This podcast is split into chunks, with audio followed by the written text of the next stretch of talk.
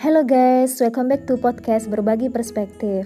Nah, kalau di podcast episode 1 kemarin kan gue ngebahas tentang cinta dan patah hati.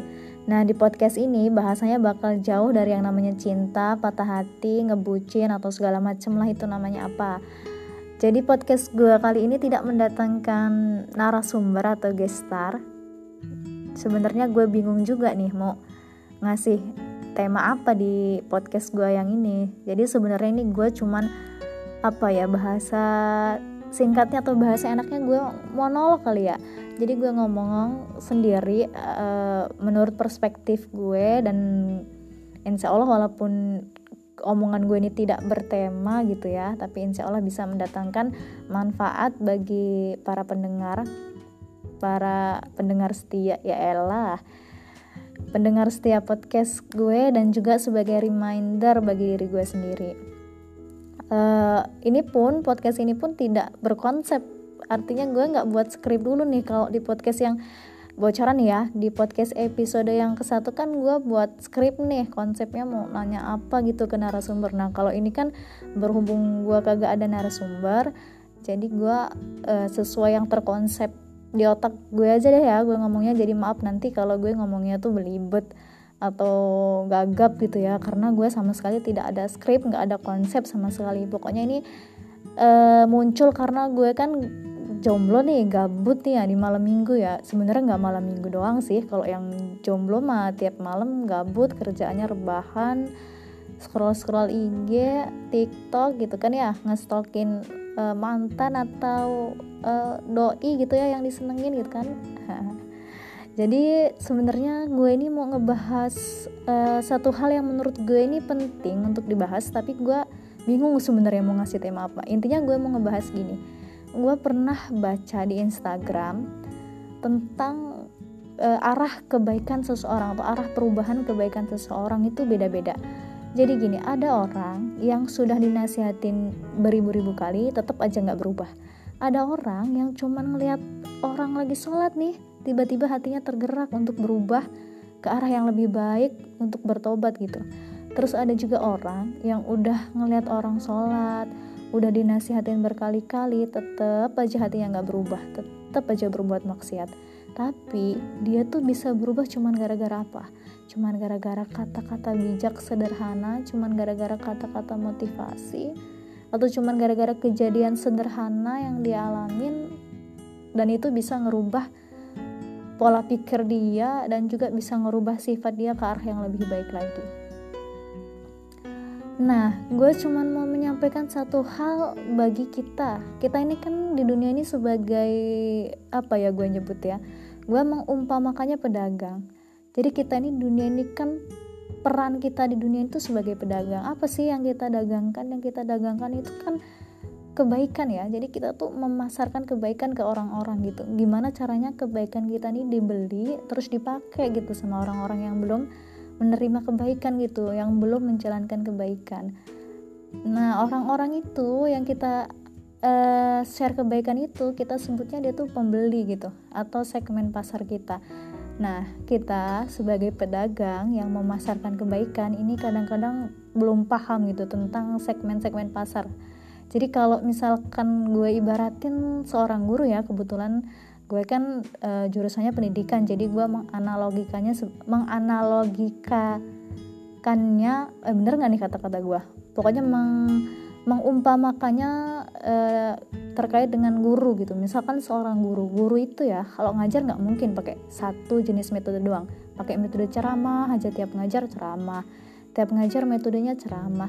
Pasti kan ada metode yang berbeda-beda ya. Uh, ada yang pakai metode ceramah, ada yang pakai metode diskusi, ada yang pakai metode presentasi, ada yang pakai metode tanya jawab. Pokoknya berbagai macam metode uh, dipakai gitu ya supaya siswa itu paham gitu dengan apa yang disampaikan oleh kita sebagai guru. Begitu juga kita sebagai pedagang yang kita pasarkan ini kan kebaikan. Nah, pembeli-pembeli kita nih, orang-orang yang belum menerima kebaikan itu kan beda-beda nih sifatnya. Tipe-tipenya itu beda-beda gitu. Ada beberapa orang yang dikasih nasihat langsung e, tersadar gitu ada orang yang dikasih nasihat bukannya tersadar malah risih. Ada orang yang dikasih nasihat nggak pernah bisa sadar tapi cuman sadar karena hal-hal kecil misalkan kata-kata bijak kata-kata motivasi gitu. Contohnya gue nih gue ini orangnya paling bukan paling tidak suka ya sedikit tidak suka ketika dinasihatin secara terus menerus gitu. Gue itu suka ketika uh, diajak diskusi tentang suatu hal gitu atau sharing lah istilahnya ya sharing. Terus dikasih kata-kata motivasi nah hati gue tuh gampang tersentuh daripada gue menerima nasihat terus menerus misalkan nih Mai jangan kayak gitu dong salah nih sifat kamu. Terus besoknya lagi gue ngelakuin apa? Di komen lagi dinasihatin lagi gitu. Itu jangan kan gue untuk membeli uh, apa ya nasihat dia gue mendengarkan pun males gitu Nah, ini yang kadang tidak dipahami oleh kita sebagai pedagang yang memasarkan kebaikan gitu. Kita tidak memahami segmen pasar kita ini gimana sih tipenya. Kira-kira uh, si A ini orangnya gimana ya? Kira-kira dia tuh senangnya dinasihatin atau diajak sharing atau dikasih kata-kata motivasi atau kisah-kisah inspiratif apa gimana ya? Nah, kita tuh harus paham. Ini ini sebenarnya segmen pasarnya tuh lebih ke arah teman-teman dekat kita sih karena uh, yang harus kita uh, pasarkan itu kan uh, kebaikan ini harus kita pasarkan ke orang-orang terdekat dulu gitu. Kayak Rasulullah dulu kan ke keluarganya ke saudara-saudaranya dulu ke sahabat-sahabatnya gitu baru ke orang lain gitu kan. Jadi kelemahan kita tuh kita nggak memahami e, cara memasarkan kebaikan itu gitu. Kita kadang cuma pakai satu metode ngasih nasihat aja. Tiap ada orang yang berubah kesalahan dikasih nasihat mulu. E, tapi dia nggak tahu nih kalau orang ini tipenya nggak suka dikasih nasihat ya kalau dia nggak memahami ini ya gimana kebaikan kita mau sampai gitu ke orang itu. Jadi kita harus e, paham gitu. E, dan satu lagi kalau pedagang itu kan tugasnya hanya menjual ya tidak memaksa orang untuk membeli. Begitu juga dengan kita. Kita kan yang kita dagangkan itu kebaikan. Kita nggak ada hak untuk memaksa mereka menerima kebaikan kita.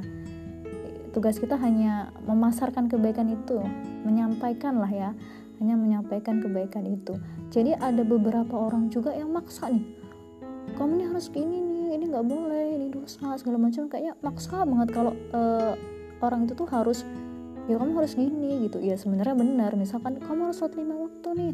Kalau kok dosa lo kamu. Nah uh, sebenarnya yang dia sampaikan itu benar tapi ada sedikit kesan memaksa yang justru ngebuat orang itu malah nggak menerima uh, apa yang dia ucapkan gitu. Malah nggak nggak nggak apa ya bahasanya nggak care nggak respect gitu ya dengan apa yang dia ucapkan. Malah bawaannya jengkel gitu. Males banget nih dengerin orang ini ngomong. Tiap ngomong komen tiap ada orang gerak kayak gini isinya di komen. Uh, jadi karena itu apa nggak memahami uh, segmen pasar siapa sih orang yang kita ajak ngomong ini tipenya kayak gimana sih itu kurang paham gitu. Ini dalam konteks eh, orang-orang uh, terdekat kita atau sahabat-sahabat kita ya. Kalau misalkan orang lain kan uh, kita nggak nggak tahu nih sifatnya karena kita nggak deket nggak uh, pernah ketemu bahkan cuma ketemunya di sosmed gitu tapi nggak apa-apa sebenarnya itu uh, bukan kesalahan sih cuman uh, lebih baik itu harus dipahami karena kalau kita sampai salah konsep salah metode bisa-bisa kita uh, kebaikan kita itu nggak nggak bisa diterima oleh orang orang-orang itu orang-orang yang kita temui nggak bisa diterima oleh orang-orang terdekat kita kayak gitu kan.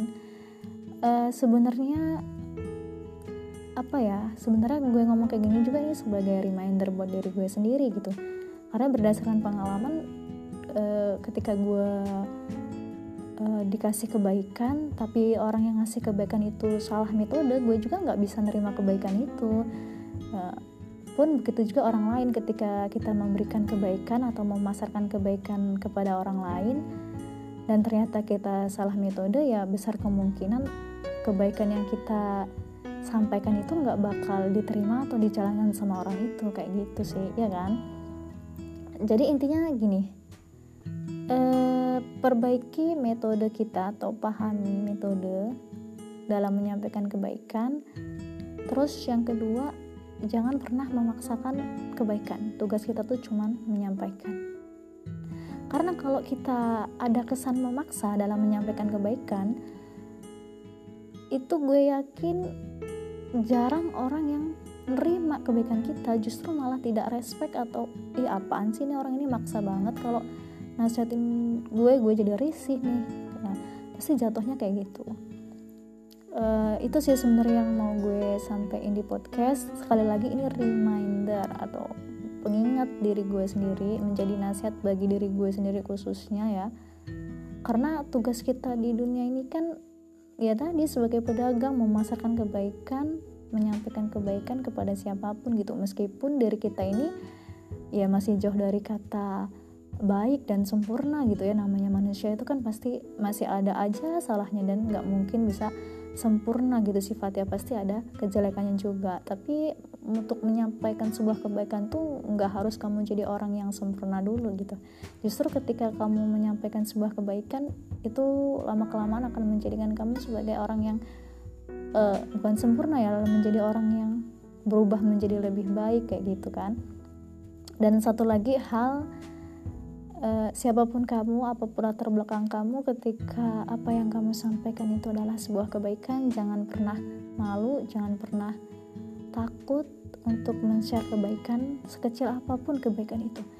Karena gini uh, pernah baca bahwa kita ini kalau mengandalkan amal individu sulit kita ini untuk mendapatkan tiket masuk surga.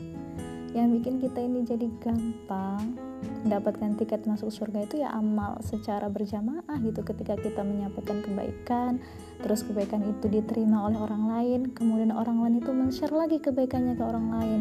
Terus orang yang lain itu men-share lagi kebaikan ke teman-temannya ke kerabatnya ke keluarganya. Nah itu akan menjadi uh, ladang amal bagi kita gitu dan itu yang akan memudahkan kita uh, mas masuk atau dapat tiket menuju surga kalau hanya mengandalkan amal individu mah. Ya elah dikit banget mau masuk surganya. Jauh masih tiketnya masih kurang banyak pahalanya kan ya. Jadi jangan takut untuk men-share kebaikan apa pun latar belakang kamu. Karena uh, men-share kebaikan itu sebuah kewajiban gitu ya. Tanpa syarat ketika hal yang kamu punya atau ada kebaikan yang kamu punya share aja ke sosmed atau ke mana pun jangan pernah takut gitu ya. Itu aja sih. Uh, apa nih? Bingung lagi nih mau ngomong apa. Udah deh kayaknya ya. Semoga omongan gue ini membawa manfaat bagi pendengar podcast gue dan juga bisa menjadi sebuah pengingat bagi diri gue sendiri. Uh, tetap semangat di mana pun kalian berada untuk selalu uh, berbuat kebaikan dan menebar kebaikan di mana pun. Oke, okay, sekian podcast gue yang absurd yang tidak bertema dan tidak berkonsep ini. Semoga ada hal atau ada kebaikan yang bisa diambil gitu ya. Kalau misalkan ada salah kata atau ada perkataan yang keliru dan salah ya jangan diikutin cukup sampai di diri gue aja gitu ya. Oke dadah sampai jumpa di podcast berbagi perspektif berikutnya